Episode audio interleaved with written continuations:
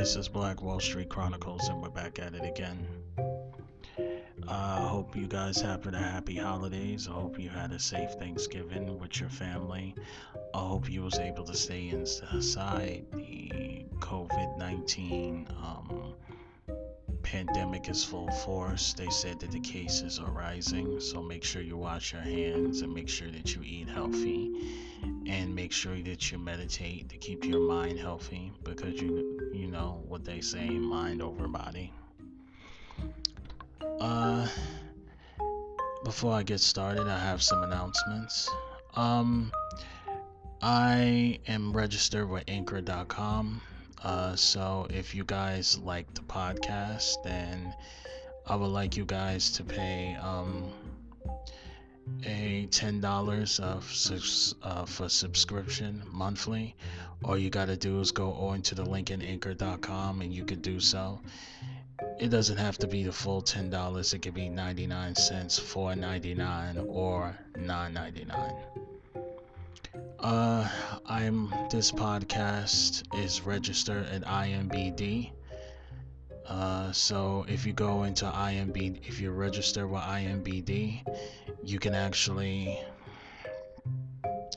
go on there and you see my podcast. You'll see me, Jeffrey Frazier, as the uh, the producer, the director, the writer, and editor of the whole episodes.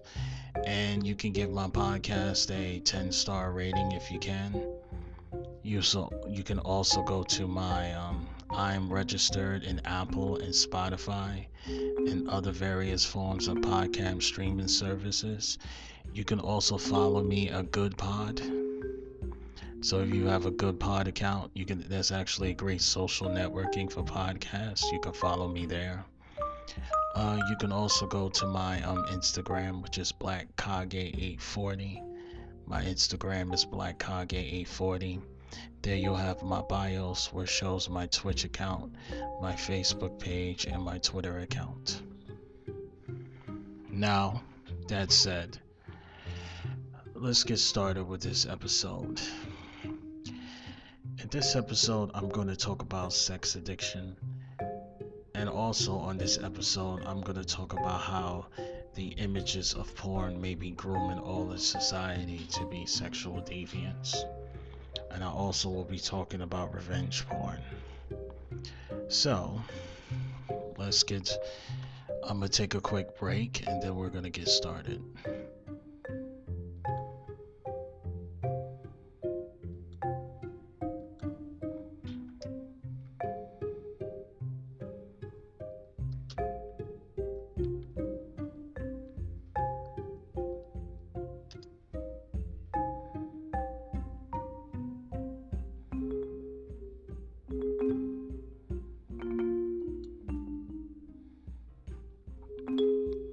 Okay, I'm back. Now I'm gonna talk about Wikipedia's uh, definition of sex addiction. Okay, sexual addiction, also known as sex addiction, is a state characterized by compulsive participation engagement in sexual activity, particularly sexual intercourse, despite negative consequences. Proponents of the diagnostic model for sexual addiction consider it to be one of several sex-related disorders within hyposexual disorder. The term sexual dependence is also used to refer to people who report being unable to control their sexual urges, behaviors, or thoughts. Related or synonymous models of pathological sexual behavior includes hypersexuality, nymphomania staturus, erotomania, Don Juanism, and paraphernalia related disorders. The concept of sexual addiction is contentious. There's considerable debate among psychiatrists, psychologists, sexologists, and other specialists whether compulsive sexual behavior constitutes an addiction and therefore its classification and possible diagnosis. Animal research has established that compulsive sexual behavior arises from the same transcriptional and epigenetic mechanisms that mediate drug addiction in laboratory animals. However, as of 2018, sexual addiction is not a clinical diagnosis in either the DSM or medical classifications of diseases or medical disorders. Some argue that applying such concept to noble behaviors such as sex can be problematic and suggest that applying medical models such as addition to human sexuality can serve to pathologicalize noble behavior and cause harm. The ICD 11 created a new condition classification compulsive sexual behavior to cover a persistent pattern of failure to control intense, rep- repetitive sexual impulses the urges resulting in repetitive sexual behavior.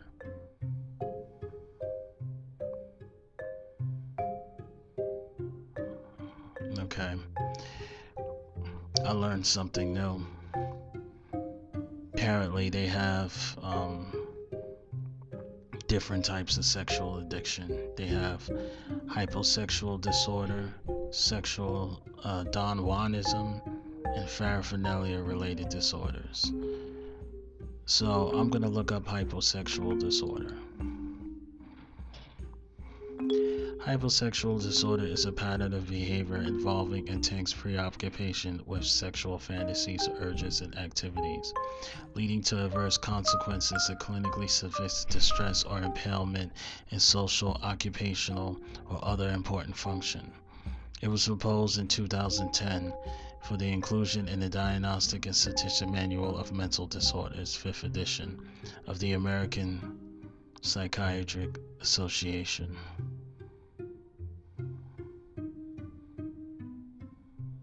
Mm. All right, so that's hyposexual disorder. Let's look up Don Juanism. Don Juan syndrome. It's a non clinical term.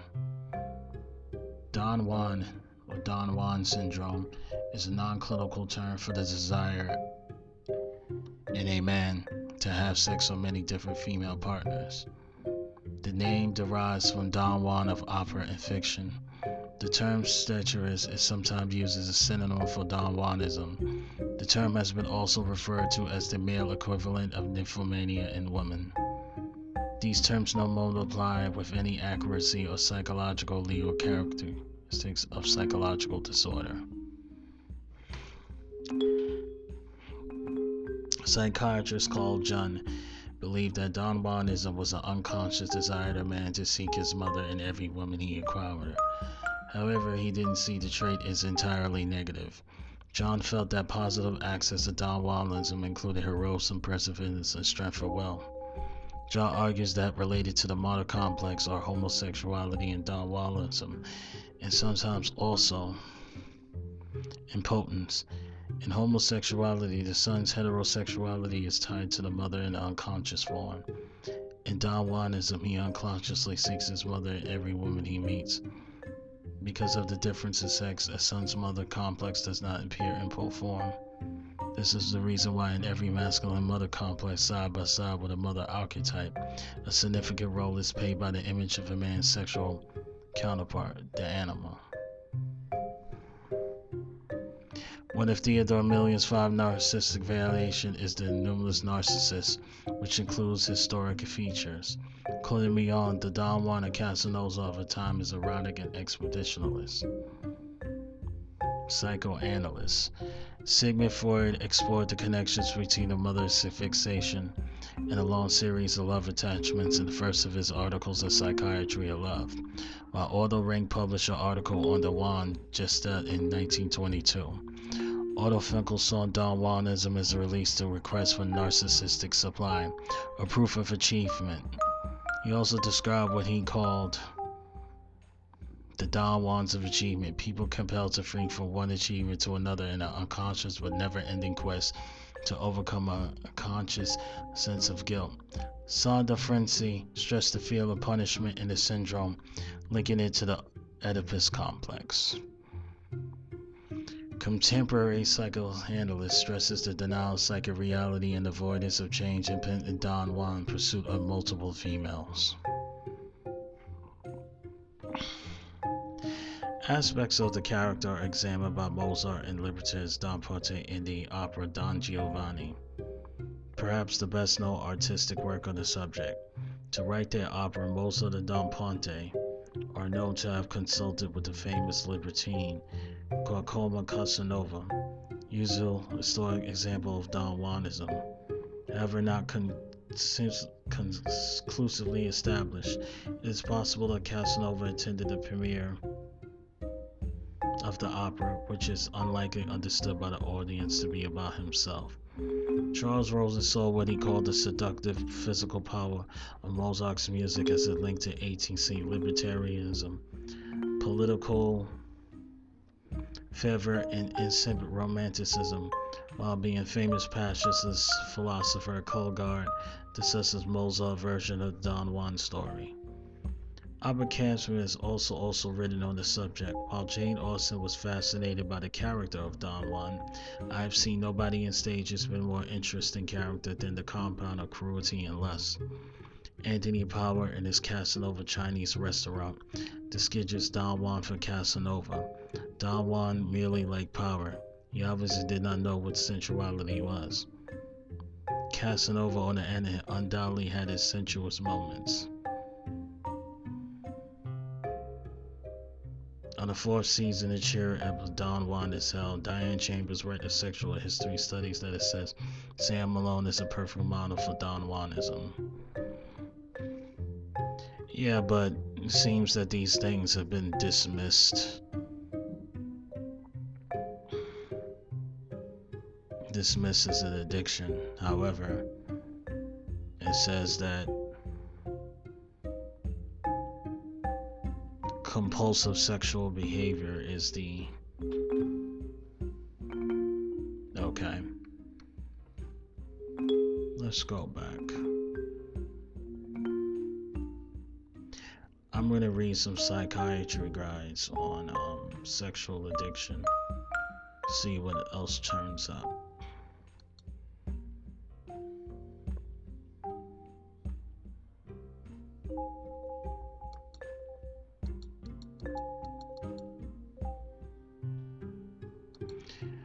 reading an article now from Psych Central. It is an article by Michael Herberkoff. He's a PhD in psychiatry, I believe.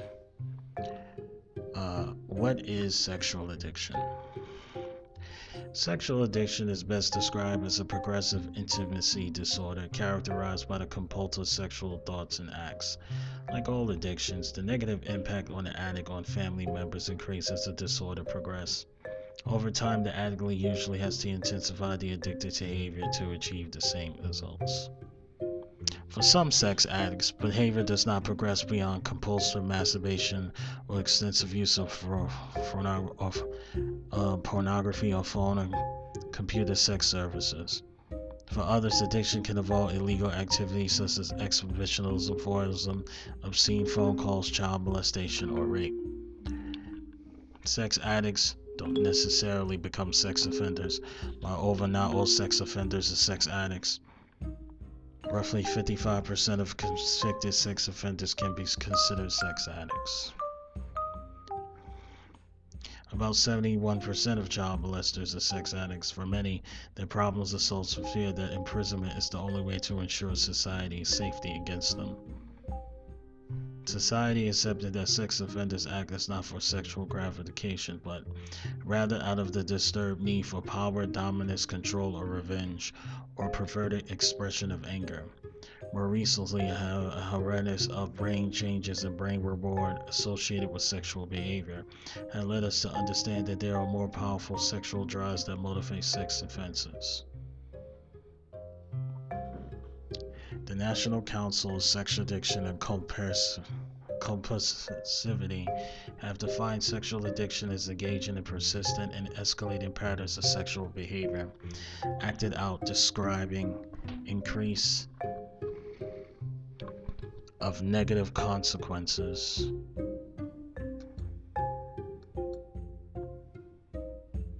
to self and others. In other words, a sex addict will continue to engage in certain sexual behaviors despite facing potential health risks, financial problems, shattered relationships, or even arrest. The Diagnostic Statistical Manual of Psychiatric Disorders. Volume 4 describes sex addiction under the category sexual disorders, not otherwise specified, is a distress about a pattern of repeating sexual relationships involving a succession of lovers who are experienced by the individual only as things need to be used. According to the manual, sex addiction also involves compulsive searching for multiple partners, compulsive fixation on an attainable partner, compulsive masturbation, compulsive love relationships, and compulsive sexuality in a relationship. Increased sexual provocation as society has spawned an increase in the number of individuals engaging in a variety of unusual illicit sexual practices, such as phone sex, the use of escort services, and computer pornography. More of these individuals and their partners are seeking help. The same compulsive behavior that characterizes other addictions, also typical of sex addiction, but with other addictions, including drugs, alcohol, and gambling dependency, involves subsistence or activities with no necessary relationship to our survival. For example, we can live normal or happy lives without ever gambling, taking illicit drugs, or drinking alcohol. Even the most genetically vulnerable person will function well without have to be exposed to or provoked by these addictive activities. Sexual activity is different. Like eating, having sex is necessary for human survival. Although some people are celibate, some not by choice, while others choose celibacy for cultural or religious reasons, healthy humans have a strong desire for sex.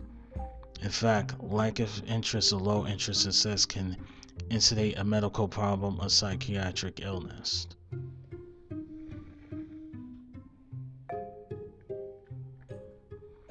This is a good article.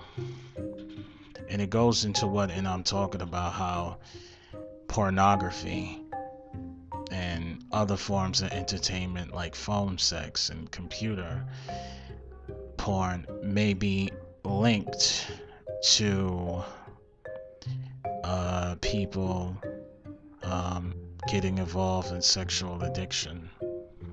Seems there's more articles on the subject.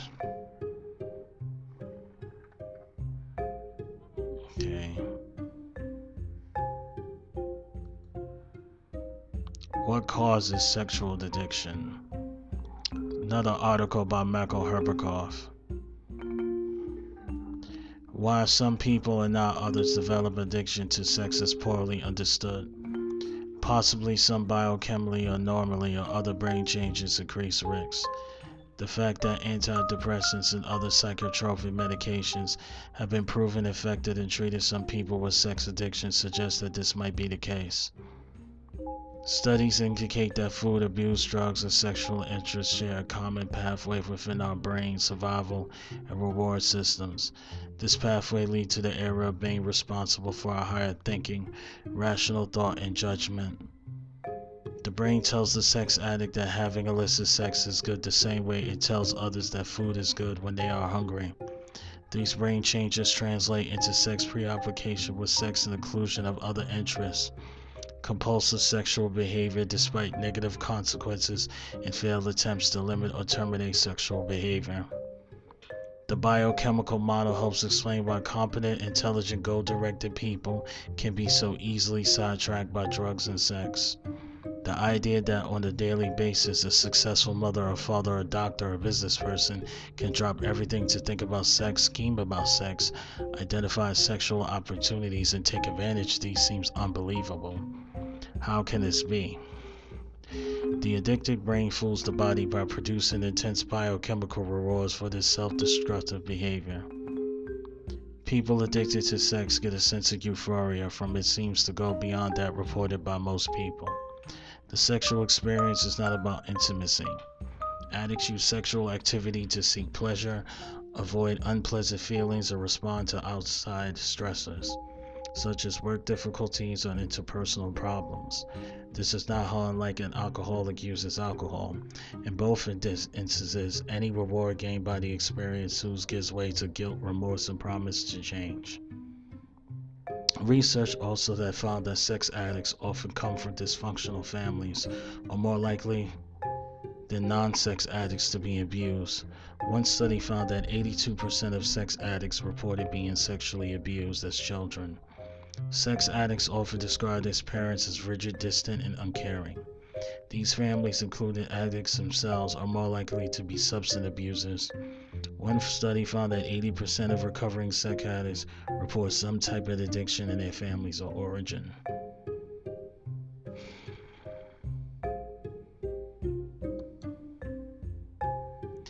Symptoms of sexual addiction. While there is no official diagnosis for sex addictions, clinics and researchers have been attempted to define the disorder using criteria based on chemical dependency literature. They include frequently engaging in more sex with partners than intended, being preoccupied with persistently craving sex, wanted to cut down and unsuccessfully attempted to limit sexual activity. Thinking to sex to the detriment of others are continually engages in excessive sexual practices despite desire to stop.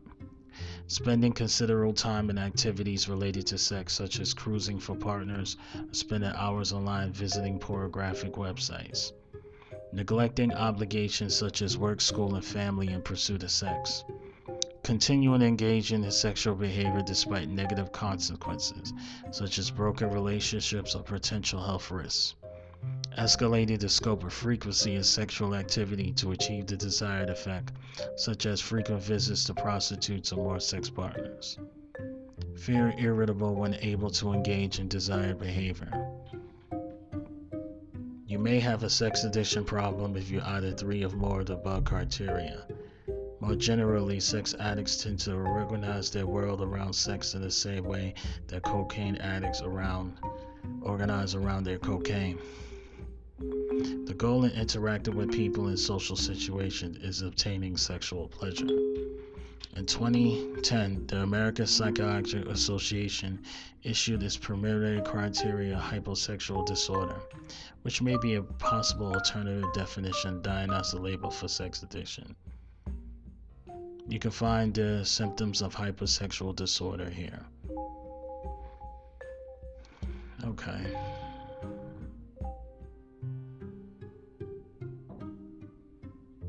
Okay, I like this uh, Psych Central because it's giving a more, um, it's giving us a more uh, clearer definition. When I went to Wikipedia, it seems to be all over the place, but it seems to give us a more clear definition what hypersexual disorder is. This article is written by John M. Grohol, psychiatrist. In 2010, the American Psychiatric Association released draft preliminary criteria that may define sex addiction, which they formally called hypersexual disorder. Hypersexual disorder can be diagnosed in adults 18 years or older, according to the draft criteria. Symptoms of hypersexual disorder are over a period of at least six months, a person experiments recurrent and intense sexual fantasies, sexual urges, and sexual behavior associated with four or more of the following criteria. Assess the time is consumed by sexual fantasies and urges by planning for and engaging in sexual behavior. Repeatedly engage in these sexual fantasies, urges, and behavior in response to diverse mood states.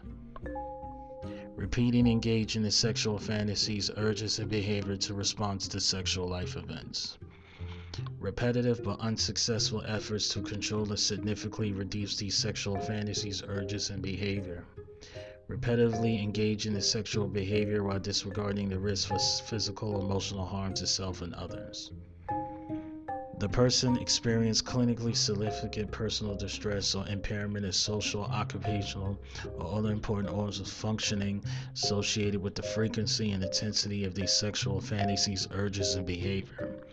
These sexual fantasies, urges, and behavior are not due to direct psychological effects or drugs or medication to the manic episodes. Specify if masturbation, pornography, sexual behavior with consenting adults, cyber sex, telephone sex, strip clubs, other.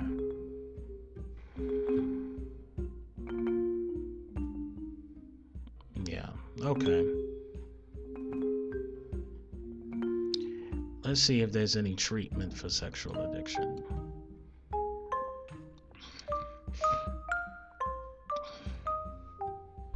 Uh, this also article, this uh, article also is uh, from Michael Herberkoff. Uh, treatment for sexual addiction. If you're seeking help for sex addiction, there are a number of treatment programs available. Best known programs in the United States include Sierra Tucson and Arizona Tulane University program in New Orleans and Menninger Clinic program in Topeka Con. Most of these programs oppose sex addiction with the same strategies that have proven effective in treating chemical dependency. Since sex addiction is more common among substance abusers, many chemical dependency programs offer a sexual addiction program or component. Here are some questions you should ask when looking for good sex addiction treatment program. What percentage of the therapy program will be focused on sexual addiction and compulsiveness? What are the groups that address these issues? What is the staff experiencing facilitating the groups or program for sexual addiction and compulsiveness? Is there a program based on the 12 plus philosophy and there are appropriate 12 step meetings to attend while in treatment? In addition, look for these components in the treatment program. A separate group that allows couples to work on the more intimate issues of their relationship. Education about sexual addiction and compulsiveness that clarifies misconceptions about the highly misunderstood set of behaviors a disclosure process facilitated by trained staff who understand the vulnerability of each family member and make appropriate decisions about which family members need to hear what information about the specific symptoms and behaviors. This is essential to developing a therapeutic relationship between patient and family. Time for family members or spouses to receive support in processing and debriefing information that the individual discloses during treatment a focus on the health risks involved for both partners and show how to address these in a continued health care plan. Unlike drug or alcohol treatment, the goal of sexual addiction treatment is not lifelong abstinence, but rather a termination of compulsive, unhealthy sexual behavior. Since it's very difficult for a sex addict to distinguish between healthy and unhealthy sex, Programs usually encourage abstinence from any sexual behavior during the first phase of treatment. Many programs suggest a 60 to 90 day period of self imposed abstinence. This enables you, along with the treatment team, to understand the emotional cues and circumstances that trigger sexual thought and compulsive sexual behavior. The treatment will focus on two main issues the first is the logical concerns of separating you from harmful sexual behavior in the same way drugs addicts need to be separated from drugs.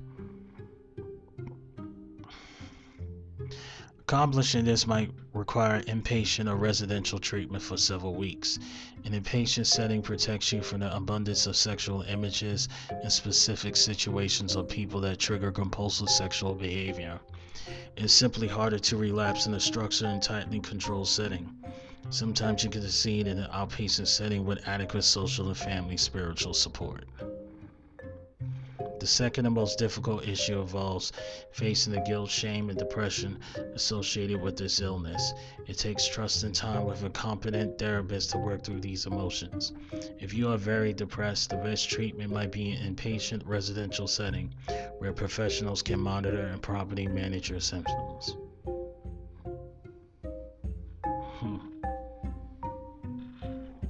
Okay. So that is the treatment for sexual addiction. I hope you're listening very carefully. Uh, maybe that you may be addicted to sex and this treatment may be helpful to you.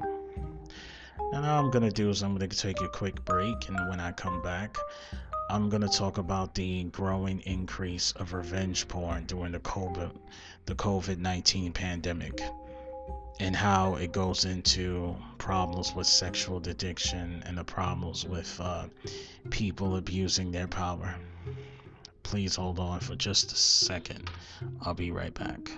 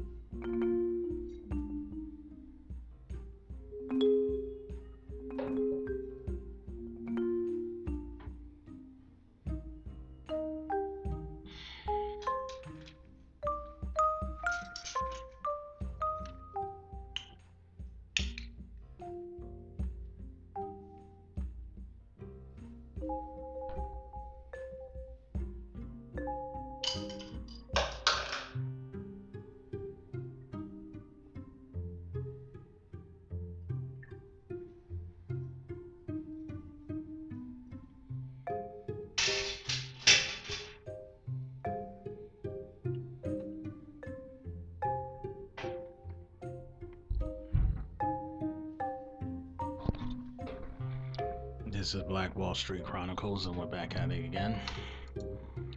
Uh, thank you guys for waiting. Um, I'm back. Now we're gonna get right to the next subject of this uh, particular episode. We're gonna talk about revenge porn. Com- Alright, the first thing I'm gonna do is I'm gonna read this article on revenge porn and then I'm going to talk about what revenge porn really is, the true definition. This article is from the Washington Post. Uh, the article is titled How the Pandemic Made Revenge Porn Even Worse. And it has been written by Jessica M. Goldstein. In the middle of March, Annie Sophelia and her colleagues at Victims Right Law Firm, California, Goldberg vacated the offices in Brooklyn Heights and began to work from home indefinitely. The firm serves survivors of sexual violence, including victims of non consensual pornography, which is sometimes called revenge porn, based on the notion that perpetrators are jilted men sharing graphic images and access as a form of retaliation. Many of those who work at the firm, including Sophelia and founder Carrie Goldberg, have been victims of such crimes themselves. Soon after they settled into their makeshift home offices, it hit them. It only took us one day before we all looked at each other and said, This is going to be bad, Sophelia said. With vast numbers of Americans isolated at home and their devices 24 7 against the backdrop of escalating unemployment and rampant stress, the climate is ripe for tech abuse. Just as stay at home orders have jeopardized the safety of people trapped with physically abusive partners, this new social distancing way of life may be will be victims of non-consensual pornography or more vulnerable to attack. So Sophelia braced herself for an onslaught of cases. Within days, it arrived. All the work in front of us was helping people who were in immediate crisis, and that looked like new victims of non consensual pornography and other types of sex abuse. It's not just the victims are more vulnerable, she said. Abusers are going to abuse. Sophelia said there's a pandemic raging or not, and abusers with time on their hands and nothing to lose, oftentimes they are the hardest to defeat and hardest to escape. Even before COVID 19, non consensual pornography, NCP, was remarkably commonplace. One in 25 Americans have been a victim of threats or posted nearly nude or new images without their permission, according to the Center of Innovative Public Health Research.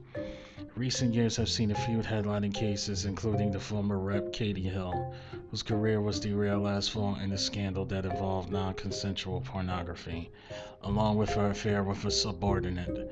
She resigned after illicit photographs for a female staffer whom, with whom she and her then husband were engaged in a relationship were published by conservative website Red State in the Daily Mail newspaper.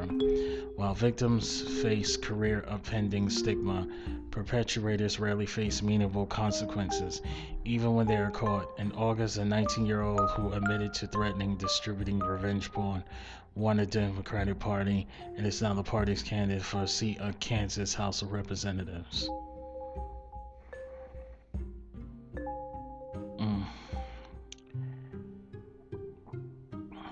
Why why the hashtag Me Too movement is not saying anything about that. I don't understand. The voluntary exchange of intimate content was also nearly universal practice pre-pandemic. In the 2015 survey, more than four out of five adults said they send or receive explicit texts and photos. That non-consensual sharing can be totally lovely, said Deanna Cintron, a legal scholar and author, was awarded a 2019 MacArthur's Foundation Genius Grant for her work on digital privacy and cyber harassment. We share for this social valuable reason to create trust within each other. We shouldn't lose that recognition that the sharing is part of love and intimacy. As recklessly as six years ago, only three states have revenge porn laws. Since then, they have been enacted in 46 states in the District of Columbia. On one hand, we have made an incredible amount of progress at Centron. Does that mean we have solved the problem? Of course not. As Sylvia's explained, modern domestic violence also almost always involved a form of tech abuse.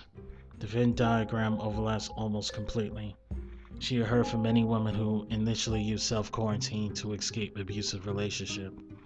They were able to go in the Highland and work remotely. Shortly after quarantine, they started getting threats from the abuser. If they didn't reconcile or get back together, the abuser would show their intimate photos on their job. And her job is her only lifeline, the only thing provided her with freedom and safety. If that avenue of harassment is not productive, Often, Safilla says, players are really supportive of victims in this situation. Abusers will impersonate their victim on social media, site, and dating apps and expose their explicit content through these channels.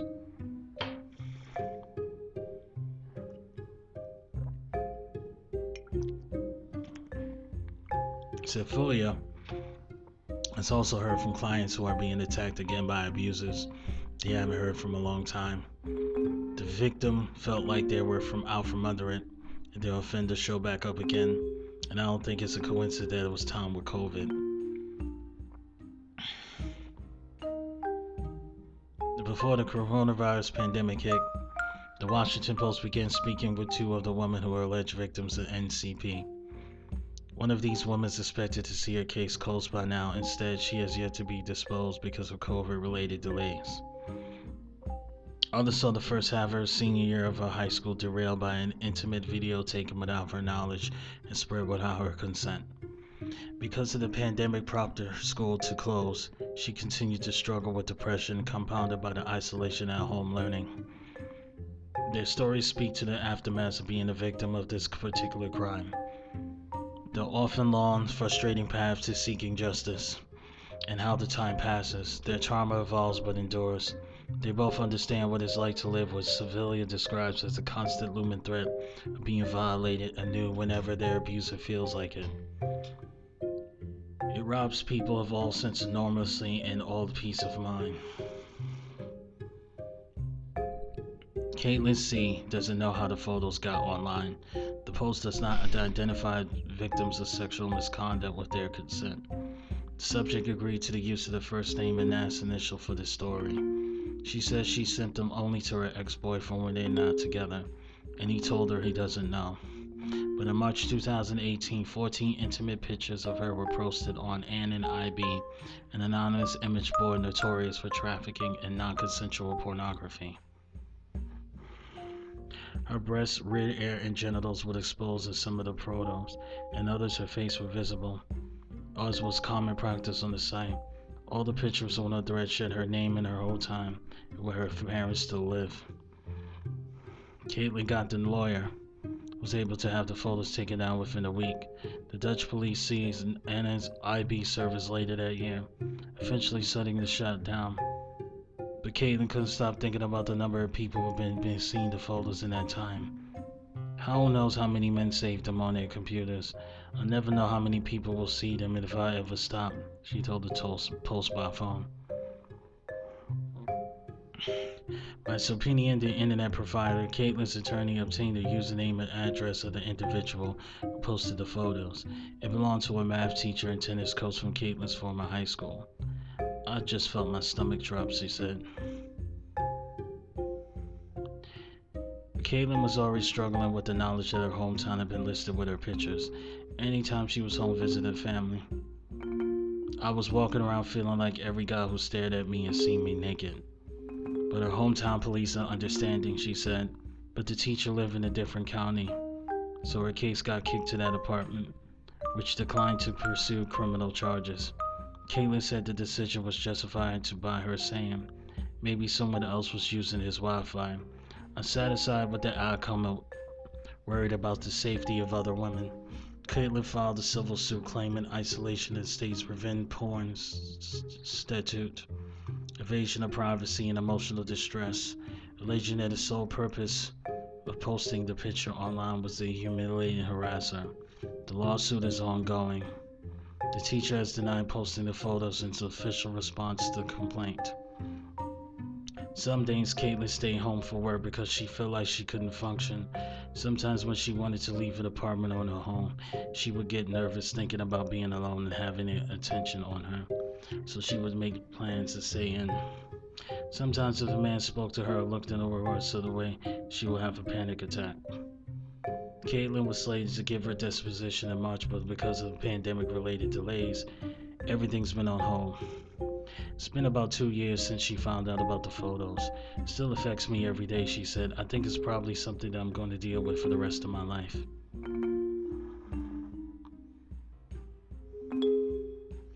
Researchers indicate that victims of non consensual pornography experience similar trauma to sexual assault survivors.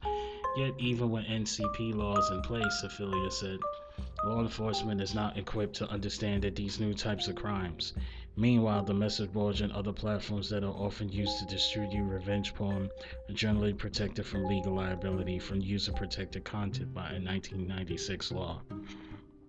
Section 2030 of the Communications Decency Act. To Ophelia, she says that there are no incentive to be responsive to survivors. Victims are left holding their trauma and abusers know that. Young women in particular are victimized with the greatest frequency. According to data from Cyber Civil Rights Initiative, 90% of the non consensual pornography victims are women.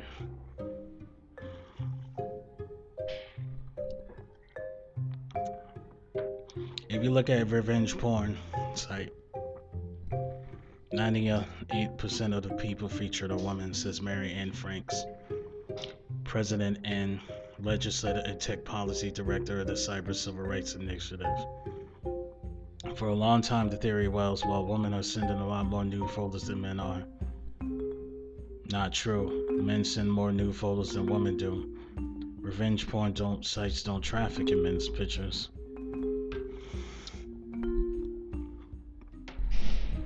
On top of being more likely to be victims of this crime, women also face greater social and cultural retribution than men do in taking these types of photos at all. Should their features be made public, women are likely than men to be victim blamed according to results from the Cyber Civil Rights Initiative. The first reaction is, why did she take that photo, says Ophelia. The first reaction is not, would not someone do that to her? What scans as a uniquely modern abuse is really a violation of the most traditional kind. A woman wants control over her body, and a man takes it away. A woman whose top Google pit is a naked photo can struggle to find and keep employment and start or maintain new relationships. If her photo is posted with any identifying information, such as address or physical safety, is jeopardized as well. A 2014 study co-authored by Centron and Franks found more than 50% of survivors' full names and links to their social media profiles were posted. With their naked photos of revenge porn sites, as were 20% of survivors' email address and phone numbers. Anyone with barely a bar of Wi-Fi can frequently access pornography in astounding rarity.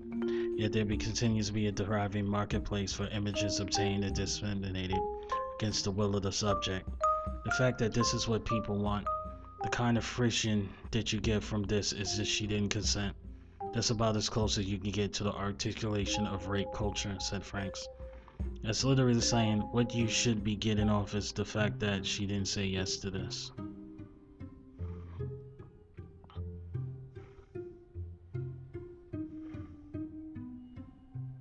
Emma Denny says she still hasn't seen the video. She knows its basic contours. She knows that it's naked. She knows you can't see her face, but you can see her entire backside. She was having sex with a boyfriend looking away from him. When she turned around, he was holding up his phone filming her. The post is using Denny's full name without her permission, and she wanted to speak out about her experience. With her permission. They have been dating for over a year since March 12, 2018. They were both high school sophomores in Bishop, California, where Denny moved from Tularosa, Colorado the previous fall. They would fight and break up and get back together. This was a very controlling person. Denny 18 says now.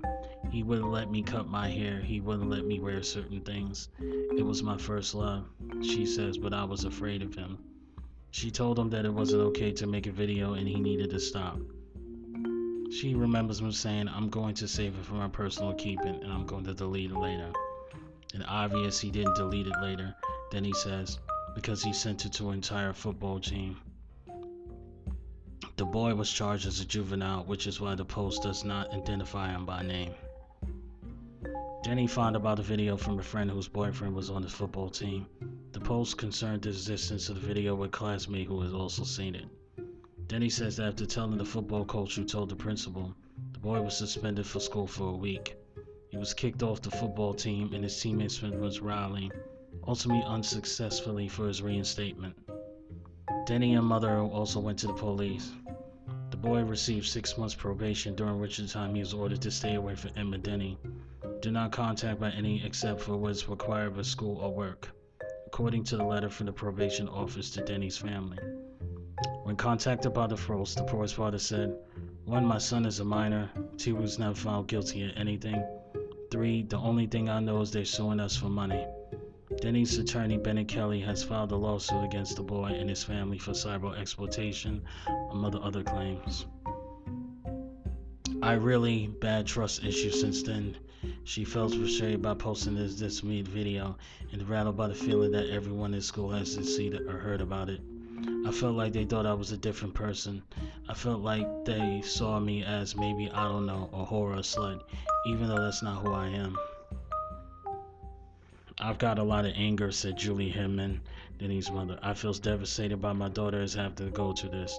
I wish I could put my arms around her and protect her from this happening. But obviously, I'm not able to. I feel helpless. Before the explicit video was shared among her classmates, Denny her ex-boyfriend had nearly identical class schedules. After she said that seeing him make her feel sick, and she did not want to spend her days surrounded by football players calling her a snitch. It kind of sucked right after because everybody hated me. She said everybody thought I was a bad guy for actually sticking up for myself. When that entire relationship, I was never able to. Before the COVID 19 crisis ended in person classes, the principal recommended she rearrange her schedule. She was initially confused why she was the one who had to change her courses because he was the one to going to be punished. The only class they still had together because it was offered just once a day was advanced digital images. In mid-March, school closed down because of a staggered graduation schedule. Denny didn't see him at commencement either. She said that she was more depressed staying at home, isolated from her friends with nothing to occupy her mind.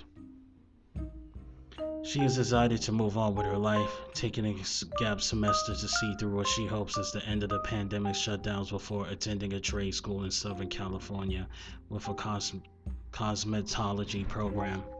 Though she is trying to stay focused on her future, the trauma is still going to be stuck with me. I feel that since it was my senior year of high school, it ruined it for me for sure, she said. The whole entire incident just ruined everything. Most people have a perfect senior year, and I didn't get to experience that. I would just stay in my room and require hours upon hours. Even though I was on medication at the time, I felt like it was wasn't enough.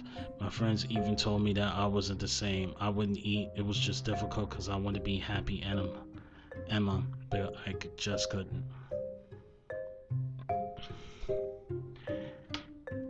I feel sorry for Miss Emma. Uh, I wish her the best. Uh, that sounds crazy. Yeah, it's also crazy that the whole school turned on her because the guy that she was with was a star football team. Even a woman, too. I guess this was what rape culture, this is what, you know, feminists are talking about. This is interesting. So I'm gonna take a quick break, and when I come back, I'm gonna close the show off with my thoughts and how I feel that you know pornography is basically the cause of all this uh, sex addiction and all this revenge porn. Thank you, and I'll be right back.